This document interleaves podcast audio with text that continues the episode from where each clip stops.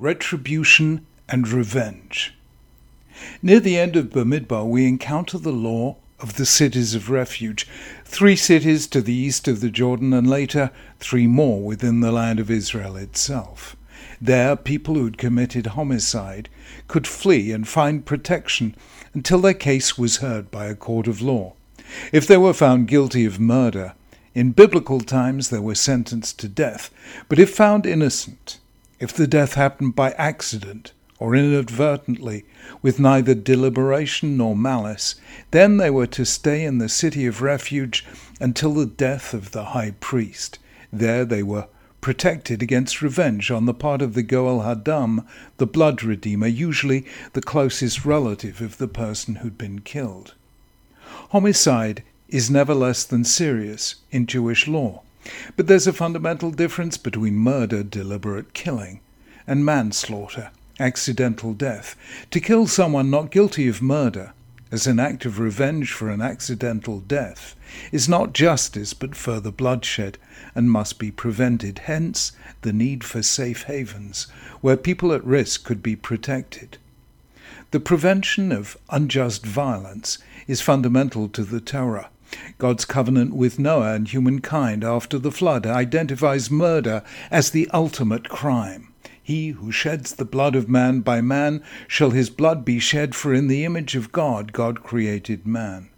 Blood wrongly shed cries to heaven itself. God said to Cain, after he'd murdered Abel, Your brother's blood is crying to me from the ground. Here in Bamidbar we hear a similar sentiment. You shall not pollute the land in which you live, for blood pollutes the land, and the land can have no expiation for blood that is shed on it, except by the blood of him who shed it. The verb chanaf, which appears twice in this verse and nowhere else in the Mosaic books, means to pollute, to soil, to dirty, to defile. There's something fundamentally blemished about a world in which murder goes unpunished. Human life is sacred. Even justified acts of bloodshed, as in the case of war, still communicate impurity. A Cohen who has shed blood does not bless the people.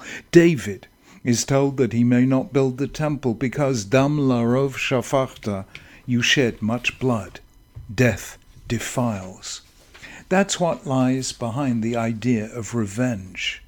And though the Torah rejects revenge except when commanded by God, something of the idea survives in the concept of the Goel Hadam, wrongly translated as blood avenger. In fact, it means blood redeemer.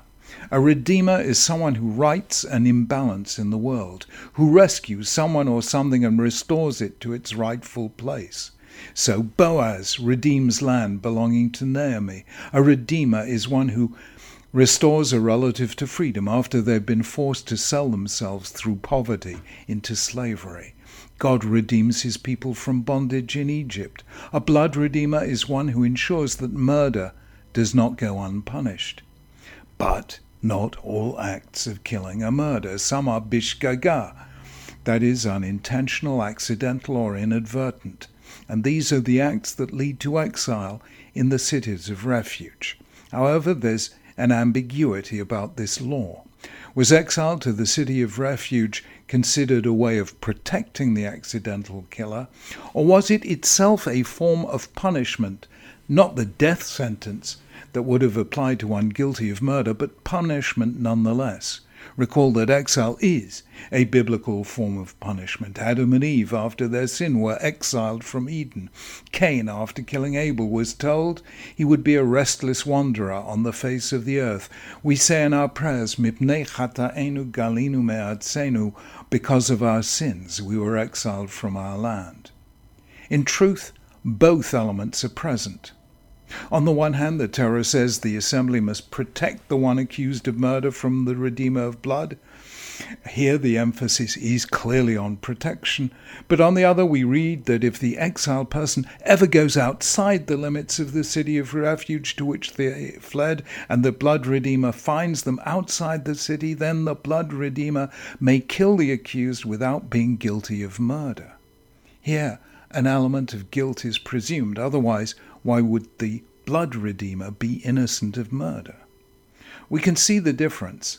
by looking at how the Talmud and Maimonides explain the provision that the exile must stay in the city of refuge until the death of the high priest. What had the high priest to do with accidental killing? According to the Talmud, the high priest should have asked for mercy, in other words, should have prayed there be no accidental deaths among the people, and did not do so. The assumption is that had the high priest prayed more fervently, God wouldn't have allowed this accident to happen. Whether or not there's moral guilt, something wrong has occurred, and therefore it requires atonement, achieved partly through exile and partly through the death of the high priest. The high priest atoned for the people as a whole, and when he died, his death atoned for the death of those who were accidentally killed. Maimonides, however, gives a completely different explanation in the Guide for the Perplexed. For him, the issue at stake is not atonement, but protection.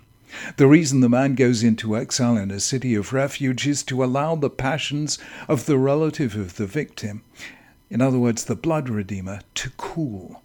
The exile stays there until the death of the high priest because his death creates a mood of national mourning which dissolves the longing for revenge. Because, says Maimonides, it's a natural phenomenon that we find consolation in our misfortune when the same misfortune or a greater one befalls another person.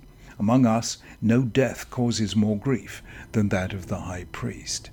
In other words, for the Rambam, the death of the high priest created national mourning, which creates a mood in which private vengeance disappears, and hence is consistent with his view that exile was protection, not punishment.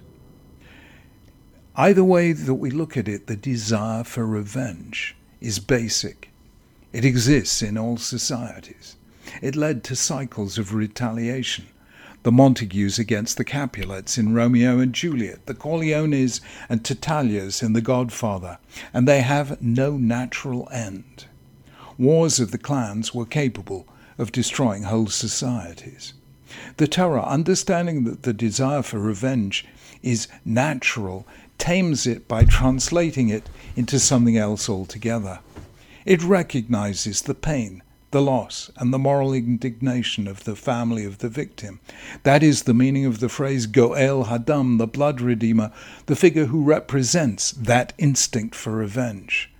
The Torah legislates for people with all their passions, not for saints. It's a realistic code, not a utopian one.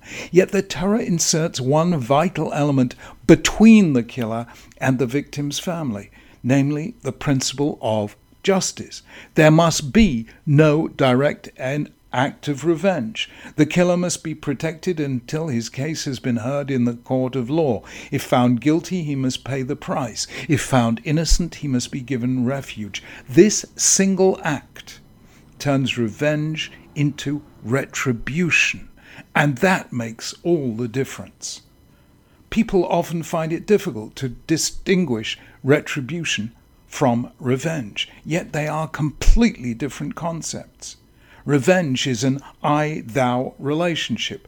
You killed a member of my family, so I will kill you. It is intrinsically personal. Retribution, by contrast, is impersonal. It is no longer the Montagues against the Capulets, but both under the impartial rule of law. Indeed, the best definition of the society the Torah seeks to create is nomocracy, the rule of laws, not men. Retribution is the principled rejection of revenge.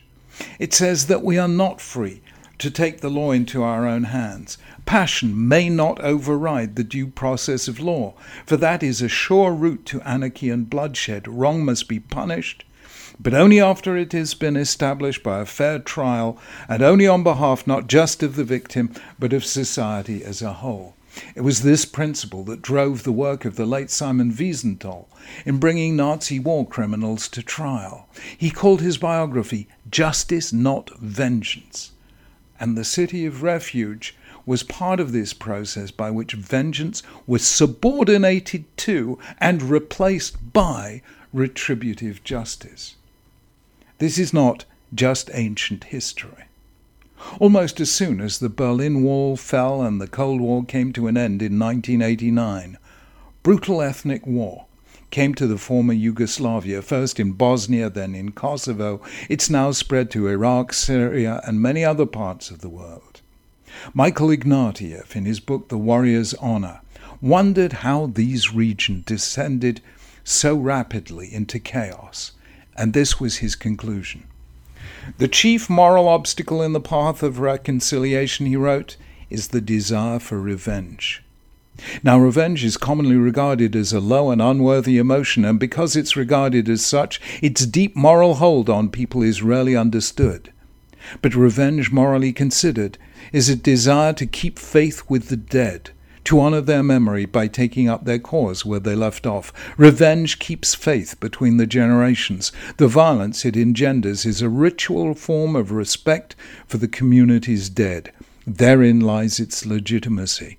Reconciliation is difficult precisely because it must compete with the powerful alternative morality of violence. Political terror is tenacious because it is an ethical practice. It is a cult of the dead, a dire and absolute expression of respect. That was Michael Ignatieff. So it is foolhardy to act as if the desire for revenge does not exist. It does. But given free rein, it will reduce societies to violence and bloodshed without end. The only alternative is to channel it through the operation of law, fair trial, and then either punishment or protection. That is what was introduced into civilization by the law of the cities of refuge, allowing retribution to take the place of revenge and justice the place of retaliation.